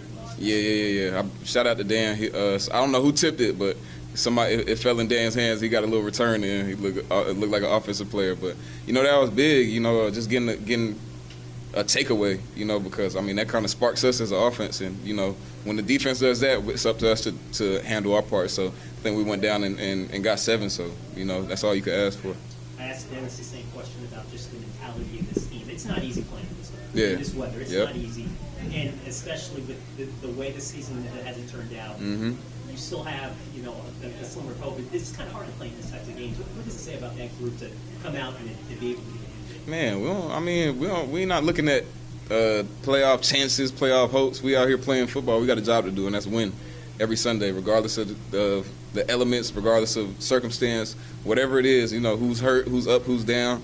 It, it, we coming out and trying to get a win however we can. So that's kind of the, the flavor and the, and the and the swag of this group. Like, shoot, we just trying to go out and find a way to win. We did that today, and we're gonna keep trying to do that for the rest of the season. And wherever we end up, that's where we end up. I kind of, I, I know for me, and I know for those guys in there, like the leaders and the captains, I know we we're not looking at oh we got to make the playoffs. We're looking at let's get this win, which we did today, and next week we're gonna try to get another win. The last week we're gonna try to get another win, and where the cards fall, they fall. things? Yep. Hey, uh, Alvin, what, what about your mentality? I mean, we, I know we've been talking about the frustration of, of trying to get you loose uh, the Mhm. last time we talked to you. Uh, looked like you were fighting for a lot of extra yards today. Were, you- were you fired up for a game that, that was about every yard mattered like this? Uh, I was really more fired up to uh, get back to the to the heat on the sideline, but nah, I mean, we, we uh, plan going in, we knew we were gonna run the ball, so I was definitely excited about that. Taysom was excited, the O line was excited about that. I think we were able to get some some good um, runs going, and uh, you know, obviously helped us in the in, in the long run. You know, um, I think shoot everybody, you know, I think is kind of not looking at the obvious. It keeps the clock moving, and you know, in a game like that, you know, you got to take advantage of those possessions. So you know, a takeaway is big. Going down and scoring those, getting those three points before halftime is big, and being able to get the ball back, going into the second second half, and then going down and being able to go get points and do what we need to do. I mean, it's it's huge. So, um, man, it's, it was just good to get out there and get into some of those situations and take advantage of them. And, and then obviously you had the really big pass play on, I think it was a third and four, or third and three. Uh, we were, we've kind of been scratching our heads at why you're coming off the field on a lot of third and threes and third Yeah. fours. Is, some, is some of that, do you think, the pass protection issue you- you mentioned the other day, or why? why Uh, nah, I don't think I don't think that is. I don't know. You you gotta ask somebody else. I don't know. I don't got an answer for that. Hey, Alvin, what, what was your reaction when you saw Carl make that kind of game clinching sack there at the end? Who? My- I'm sorry. When you saw Carl Granderson make Oh man, that's Carl. That's Grando. He gonna make a play. I mean, he he he talented. Like Da said, he's a talented dude. He make plays when he when he when he when he needs to. Um, and I know he was hype about it. He was over there celebrating with the guys. So I mean, when you got players step up and make plays in in, in, in big time situations, big time games, I mean, shoot, that's all you ask for for him to make it. Yeah, sometimes you, you see teams kind of check out when, when you know there's adversity and things are kind of going against them, but you guys You keep fighting. Why do you Why do you think that is that this team has that kind of uh, in their DNA? Um, I mean, that's what we're we're used to. I don't think we're used to. Um, you know, the, obviously this year we've we've been in the losing bracket more than we've been in the winning bracket. So um, I think all of us know that that we're you know we got a winning pedigree. So it's always week in and week out trying to find a way to get back to that win, the winning ways. So you know nobody nobody in here is a loser. We, we're not we're not we don't have a losing uh, uh, cloth in here. You know we're not built. Uh, by losing bricks. We all have winning bricks. You know, we're used to winning. We're we're used to that feeling. So I think everybody's desire to get that feeling is way, way, way higher and way more than you know just the desire to just fold and like fold and, and, and get ready for next year. So we're just gonna keep going and keep trying to win. And is that important, kind of like just for the future going forward, just like maintaining a, a culture where, where kind of that giving up and stuff isn't, isn't tolerated? Yeah, yeah, yeah. I mean, I don't think I, I don't think that's a acceptable um, mindset to have in, in this organization. Um, and that starts from the top. So um, I think we do a good job of not uh, of weeding those guys out. You know, if you if you got that mentality, you won't be here.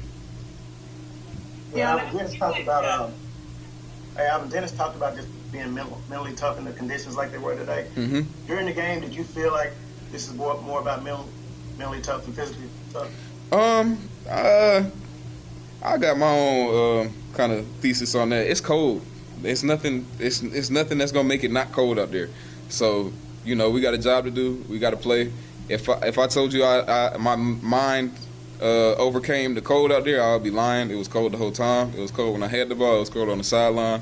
Um, it was cold when I was walking in the tunnel. It was cold when I was walking out the tunnel. You know, we just had to find a way to win. It just kind of is what it is. Yeah, I mean, it seemed like uh, early in the game uh, there were some issues with the snap and passes being deflected off people's hands. Um, I assume that has to be related to the weather. So, can you kind of describe what it's like to try to catch the ball in these conditions? Uh, I don't know how many miles per hour the wind was, but that would be something that would affect um, the ball placement, ball. I mean, snaps, everything. So, you know, I think there's some plays we had. We had some pitches and some other things in the game plan that, you know, like I said earlier, common sense would tell you not to do that because the ball would be affected by the wind. So, um, I think, like you said, there were some plays that the ball was affected, and obviously that's that's a weather thing. I was curious because people have said before it makes the ball feel as hard as a rock when it's like that. So I didn't know if that was the case at all today as Yeah. well. I think it's just more so the the wind kind of affecting the trajectory of the ball. Honestly, yeah. Hey, Alvin, uh, DA said y'all gave a game ball to uh, Bum. I'm just curious, how did he and his staff maybe help you guys? Bumming them was bumming them was colder than us. but uh, nah, bum Corey, all those guys, Richie Rich, Ryan, all the, cool, all them dudes, man. They they handle their business every week. You know, I mean, they go above and beyond. Like for something as, fu- as, as small as man, I, I I changed the dang chin liner on my chin strap every two seconds. Like they they're they're there at a drop of a dime, and you know, like it's just whenever we could take care of those guys, we try to. And, and you know, Da just giving them a shout out, giving them a game ball. I mean, that means a lot, you know, because I think those those my guys, man. I let them do to death. Um, they shoot, they do a lot more work than we do. They they come, they had when we landed, they had to come set up locker room. You know what I'm saying? They get up in the morning and come and make sure everything's good, conditions, field, helmets, equipment, everything. You know, um, if if we didn't have them, nothing would move. Um, I, literally nothing would move in this in this organization. So definitely shout out to Bum and them. They need more than a game ball. Did you wear anything special? Did it help? Anything? I got on a wet. I got on a wetsuit. I don't know if y'all see it. It's a wetsuit. I had on the wetsuit sleeves. Um, yeah. Um, it was still cold, so I don't know how special it is. Hey, Alvin, we've seen a lot of snaps for Trevor Penning here over the course of the past couple of weeks. Had a couple of highlight moments today. Can you just tell us a little bit about what it's been like running behind him since he's gotten a little bit more involved? He's just a nasty baby. Like he a nasty baby, dog. Like he, he I think you know the more experience. I mean, this is like uh, what is this? His third game, I think, soon up, or second. I don't know how many games it is, but yeah, third game. I mean, he he's coming along. Um, nobody better than than Streef to to talk crap in his ear and tell him he's not good enough when he's not doing good enough, or uh, to tell him you know he has more in the tank. But I think he's he's catching on to it and he's he's he's welcoming the the he's embracing the suck. You know, you know there's some growing pains that come with going out there and playing. You know, and he's he's just catching on catching on and and you know basically just just finding his finding his rhythm, finding his tempo. So um, definitely excited to see him progress. Alvin, I want to make sure I quote that right. What, what did you say? Embracing, embracing. What, what was embracing the suck. He's embra- he's embracing he's embracing like the, his process, like the suck. You know, like you know, sometimes he might get beat, sometimes he might not have the right uh, foot in or whatever, but you know, he's embracing it. I think it's never a time where you see him get too high or too low. He just he just want more.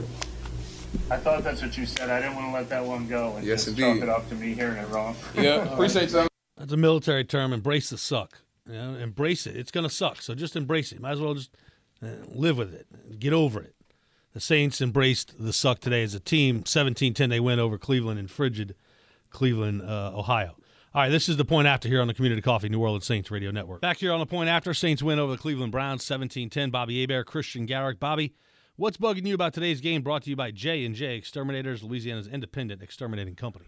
Well, I'm going to see if we can have. Um, now, you can wish this, uh, but it's never a perfect game because you have targets and you have receptions. Like, for instance, uh, didn't you think Rashid Shaheed caught the ball well? When it hit his hands, he freaking caught the ball. He looked smooth. He had smooth as He silk. doesn't look like a returner trying to play receiver. No, smooth as silk. Even when he's uh, fielding punts, look at those adverse conditions. That's why. Uh, what's his name? Hardy. Uh, he changed his name. He, he, they're not paying him. He's gone. Uh, Chris, help me out his first Harris, name. Deonte Harris. De- not Hardy. Yeah, uh, Deonte Harris. He, he- Hardy Harris. He's gone. They're not going to pay him. And he might. You know, he can play in the NFL, but Rashid Shaheed's the answer. I mean, look, uh, five targets, four receptions. He had a long gain of 16 yards. He just catches the ball smoothly. I think as good as anyone. Contested catches, whatever. What I want to see, can we have a game? It might be against the Eagles. It might be against Carolina. Can we have a game that if it hits your hands, you catch the ball? And we have no drops. Now, yeah, yeah, you have no drops. Uh, I think uh, receivers did probably go in the game. They don't want any drops. But like, uh, for instance, like Juwan Johnson, he had two targets, one reception for nine yards. Well, that interception went against. I think. I mean, he went like diving. He was leaning forward. The ball hit him right in the hands. How about you catch it, and then maybe we score first instead of being behind 10-0. Okay, uh, you look at that. How about Keith Kirkwood? Keith, uh, I'm trying to make the NFL. I want to be an NFL player. I want to last. He goes to the Saints, to Carolina, back to the Saints. He might have to have a real job. Now, I don't know. He's from up north. He played at Temple in Philadelphia. So I don't know. He's probably played in adverse conditions. So he had two targets, no receptions, no yards. So I just want to see a game going forward that our receiving core, whether you're running back, receiver, tight end, whatever, that uh, because we're not good enough to not take advantage of, of, of those type plays. We need to make all those plays to have a chance to win. And especially against a team like the Eagles, whatever it might be. And even if you're in the postseason, you know, you might say, well, uh, we can't make some of the plays. We got to make all the plays to have a chance to win if ever you were in the postseason. So, uh, Christian, what, what, what do you call this segment? Um, what do you say? What's that? bugging you? What's bugging me? That's bugging me. That if it hits your hands, catch the ball.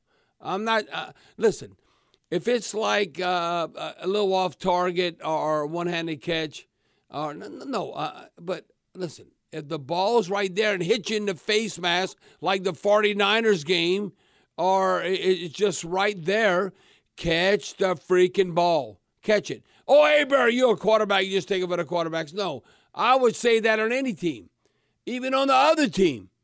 I, I think look, look at the, drops uh, Amari Cooper and the Browns. Uh, You want to be a winner and still be in contention? The Browns, you know what? Eh, they're out. Uh, you know why they lost? Amari Cooper. How about you step up and maybe make that touchdown grab? David Njoku too. By the Uh, way, uh, uh, Njoku. Yeah, so so so you look at all of that, and I'm just telling you, come on, you're a pro. You're not like in high school trying to make it, or um, I'm playing for a scholarship, whatever it might be. No, if you're trying to last a long time, that's why you take for granted catches that you might have witnessed in a Saints uniform. There's not no other team by Marques Colston and, and, and Michael Thomas. That all of a sudden, oh, like first down, Saints, and all of a sudden, where uh, Mr. Roman can't even say that because he wanted to go first. Oh, we dropped it. And didn't make the play.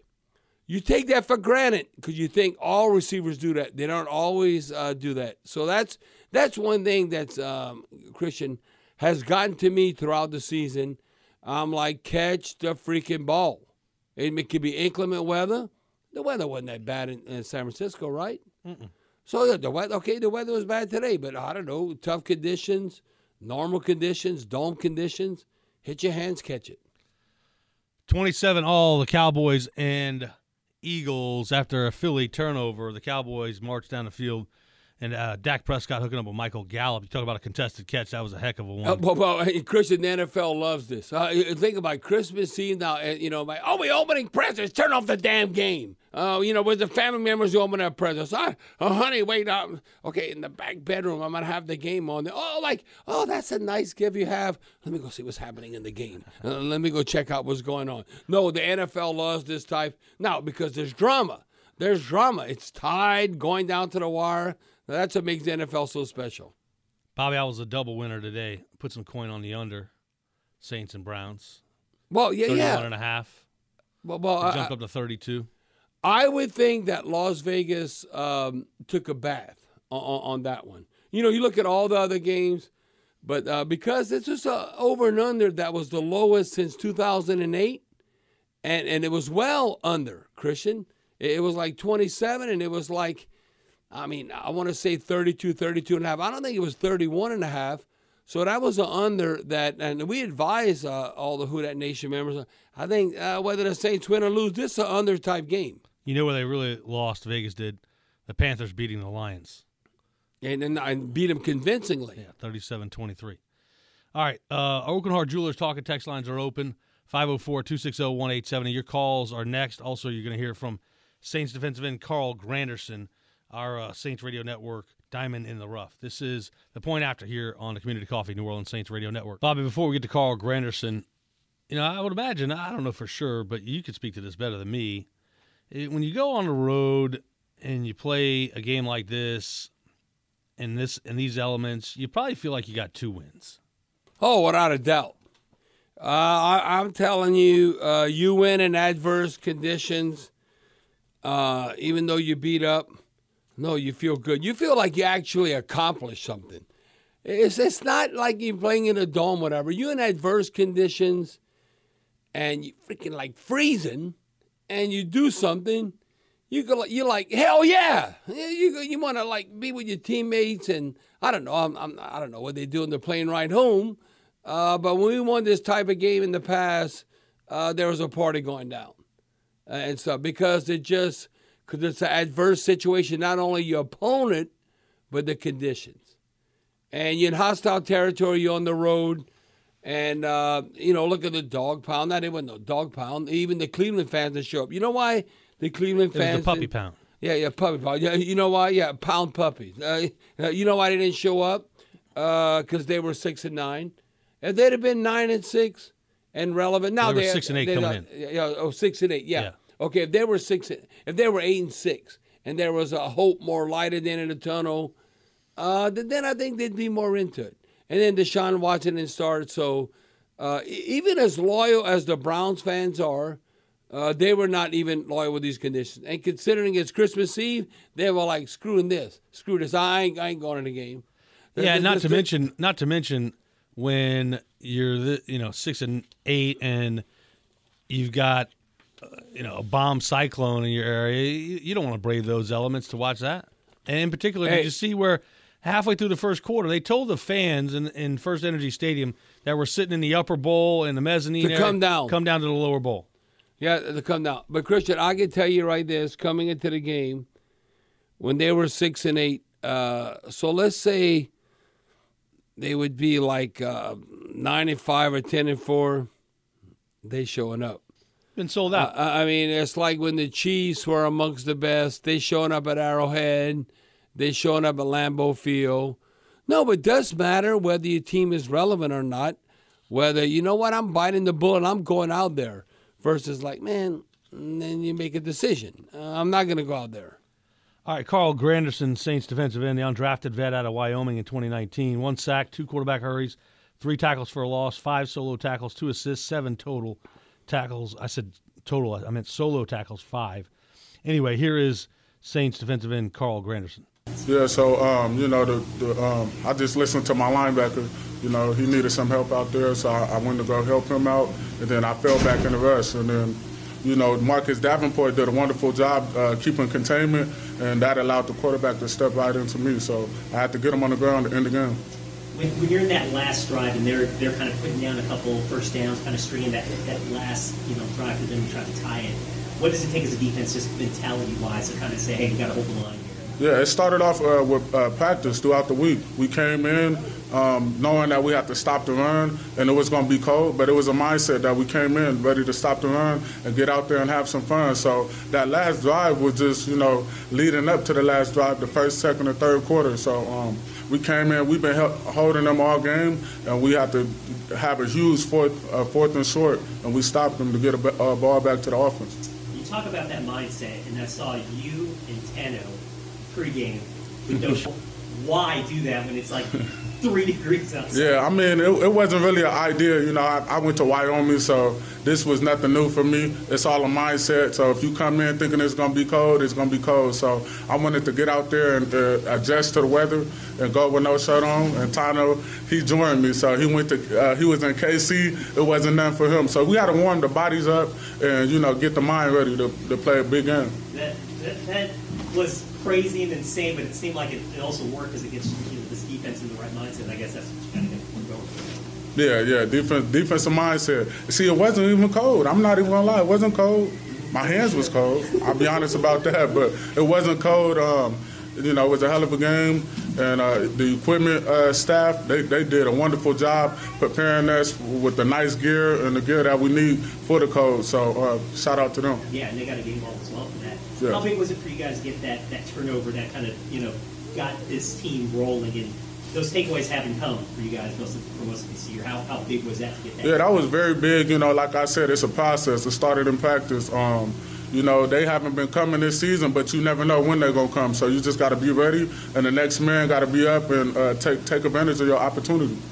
What does it say about that locker room? Just it, it, this is not the easiest game to play in, and, and considering where the season is right now, it's it's kind of you know to get motivated to play in this and, and really want to win this. It, it is. It could be difficult looking at the outside, but, but what does that say about the locker room? Yeah, that's a that's a family. We're a family in the locker room. Uh, nobody can never get let down. We can't point the fingers. You know, we a family. We're we one group. You know, the offense and the defense. We come together at the end of the day. So um, the offense did a wonderful job. You know, running the ball, giving us good field position, and we came as a defense and met them halfway. So um, we got to stay united and keep going because you never know how how the season gonna turn out.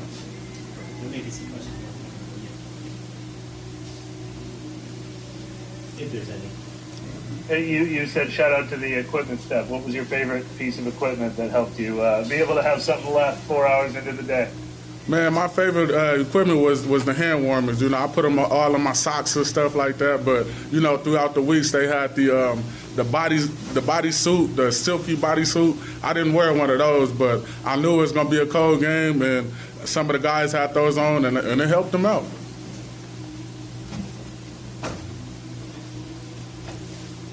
Uh, just when, when you're in that situation at the end of the game, you know, Deshaun is a, obviously a quarterback who move around a bit, but it's kind of, is there anything running through your mind as you're, you're coming up to him making a game clinching play there? Yeah, wasn't wasn't a lot running through my mind. I was just running around like my head was chopped off or something. But uh, you know, I was I came in trying to stop the run. That's what we do. Uh, we a good run stopping team. And at the end of the game, we just had to make a big play um, with the sack. So we knew that uh, Deshaun Watson was very versatile, and we wanted to keep him inside. So that's what we did all game.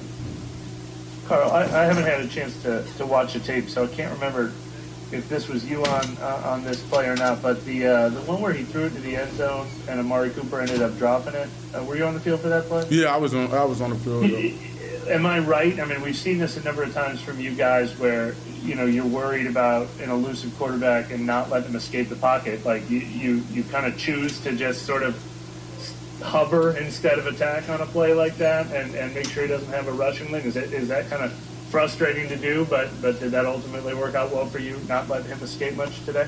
Yeah, we were just trying to come in and do our job, you know, and keep him in the pocket. So um, that was an extended play. Uh, we kept him in the pocket, but you know we gotta we gotta get to him at the end of the day. Um, you know that was a, a, big play, and we got off the field after that play. But you know um, we just got to get to him, um, take take the tackle high, and come underneath and, and make the sack. So um, we we we did our job on that play, uh, not letting them contain. But we got to get to the quarterback next time.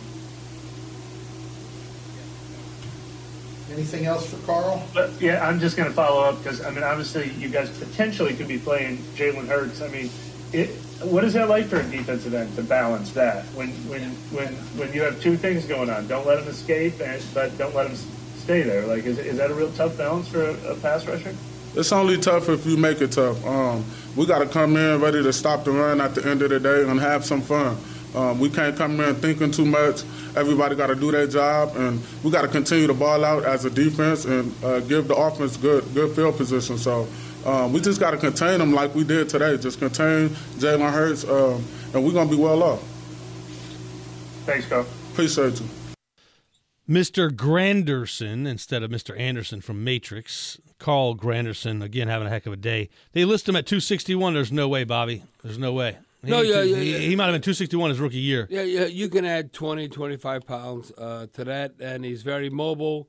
And Chris, you know what's interesting because you know no matter what the condition, you want to protect the quarterback, both offensive lines, and and then the opposing defensive lines would have to get after the opposing quarterback. You know, coming into this game, you know, you always want to be top ten in a number of positive categories.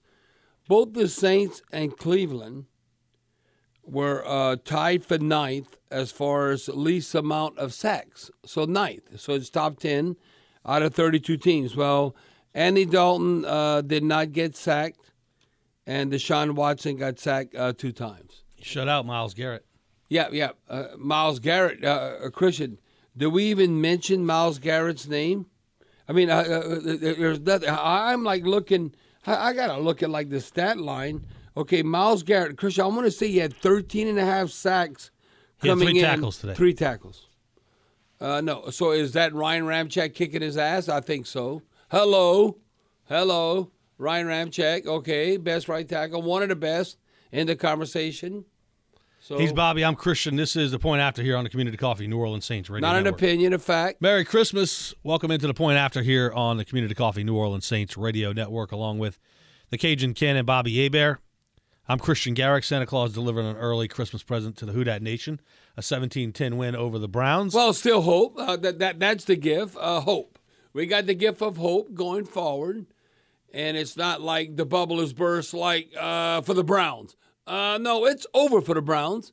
I don't care if you paid Deshaun Watson all that money. Now, he came on board uh, late, uh, as of late. But no, uh, the Browns, uh, no, they're not relevant. The Saints still have a chance. Right to our Aucoin Hart Jewelers talking text lines. Let's go to Dane in Covington. What's going on, Dane? You're on the point after.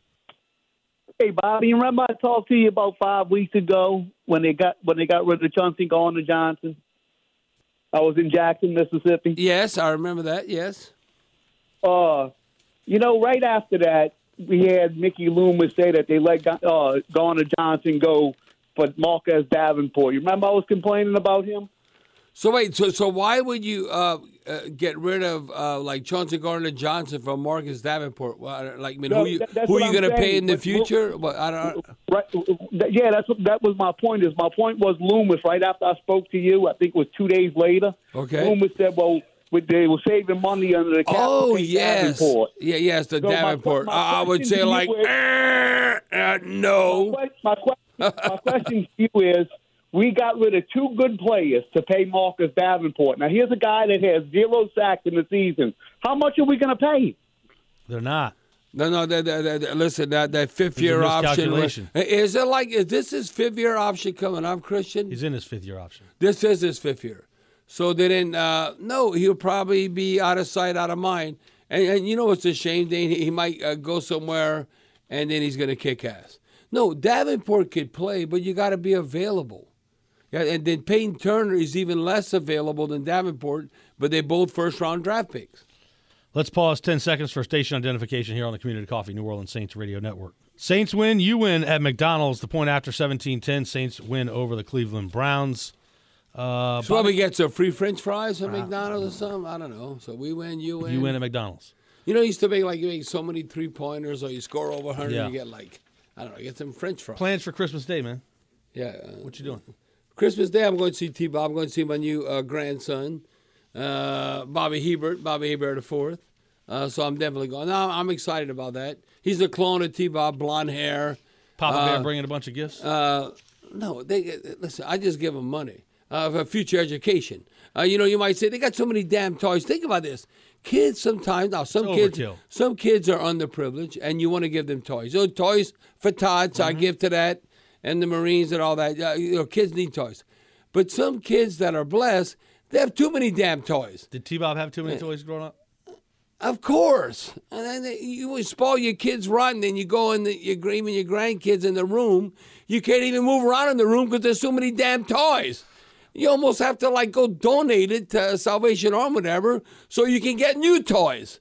So I think like the best gift for Christmas is the future of education, because you got an education. Uh, th- th- th- that's the key. Uh, the future of your offspring, Christian. Give them opportunity to be educated. Now, are they going to take advantage of that or not? You can't control that, but you give them the opportunity. So all, all I do, I, I, I just put out the ducats, and I, I'm like, okay, I want you to be able to have the best education you can do. Now think about this, Christian, and the proof's in the pudding. I did it with my own kids, and you don't think I'm gonna do it with my grandkids? I mean, my oldest daughter uh, go to school wherever you want. She wanted to go to Pepperdine, okay, in Malibu. Who wouldn't want to go to school in Pepperdine in Malibu? She goes, oh, well, Dad, it's like a big high school. Uh, I don't want to go here. Like 2,800 uh, students. Uh, so, okay, I'm not going to go here, but I'm going to go to UCSB in Santa Barbara. What? You ever been to Santa Barbara on the ocean? It's unbelievable. I don't know why they don't have a football team. The Gauchos, they have basketball, baseball. They should have a football team. It'd be unbelievable to recruit. Now, my other daughter, she goes, okay, I go to school wherever you want. She's going to go uh, to UCLA. She don't get accepted at UCLA. She gets accept, accepted at Cal Berkeley. My dad say Cal Berkeley. She might come out there a communist. Why she's going to Cal Berkeley? And then my and then she tells my dad, you know, uh, Papa, uh, not everyone's like so leaning to the left. She goes, you know, Cal is the number one public university in the world. It's just like Stanford, or it's an Ivy League school. And my dad accepted that. Except when I took my dad to a tailgating party to go when uh, they had DeSean Jackson, Marshawn Lynch, and all that. And all of a sudden, they passing him a joint. And he's like, What? We might get arrested. I go, Nah, they ain't going to mess with you around here. Just eat some wine and cheese and just pass the, uh, the doobie. All right, that's a wrap for the point after. If you didn't get in, call Bobby and Mike for the second guest show on Monday from the Silver Slipper from four till uh, the Saints coaches show. If you have the Merry resources, Christmas, everybody. Merry Christmas. You have the resources. Uh, this is what you want to do.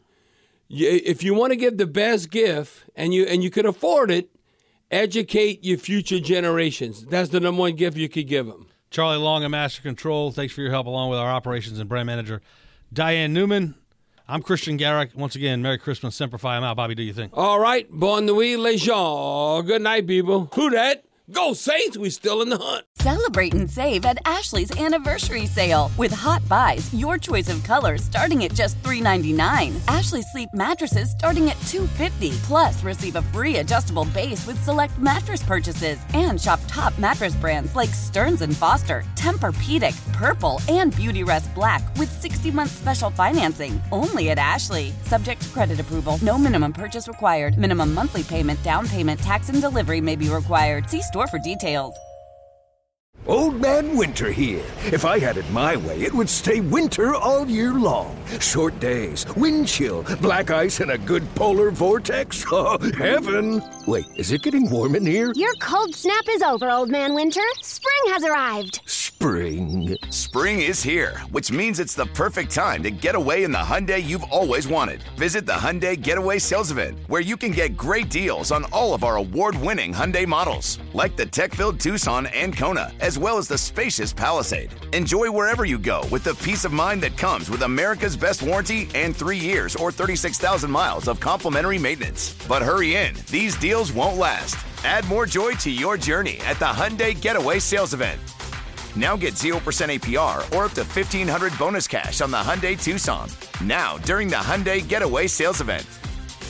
Offers end soon. Call 562 314 4603 for details. We all agree that reducing carbon emissions is a good thing. And once again, Toyota is leading the way. We hear a lot about fully electric vehicles, and Toyota has them, with more coming in. But we also know a BEV is not for everyone, whether it's because of cost, range, or concern about finding a charging station when you need it. Plus, the raw materials used to manufacture batteries are limited. Enter Beyond Zero, Toyota's vision for a carbon neutral future. In vehicles and in manufacturing plants too, in the years ahead. The materials used to make just one long range battery for an EV could be used to make batteries for six plug in hybrids or 90 gas electric hybrids. That's why Toyota's position today is electrified, diversified, empowering you to choose how to reduce your own carbon footprint with the vehicle that's right for you a hybrid, plug in hybrid, or battery EV. So shop, learn more, and get details at toyota.com slash beyond zero. Toyota, let's go places.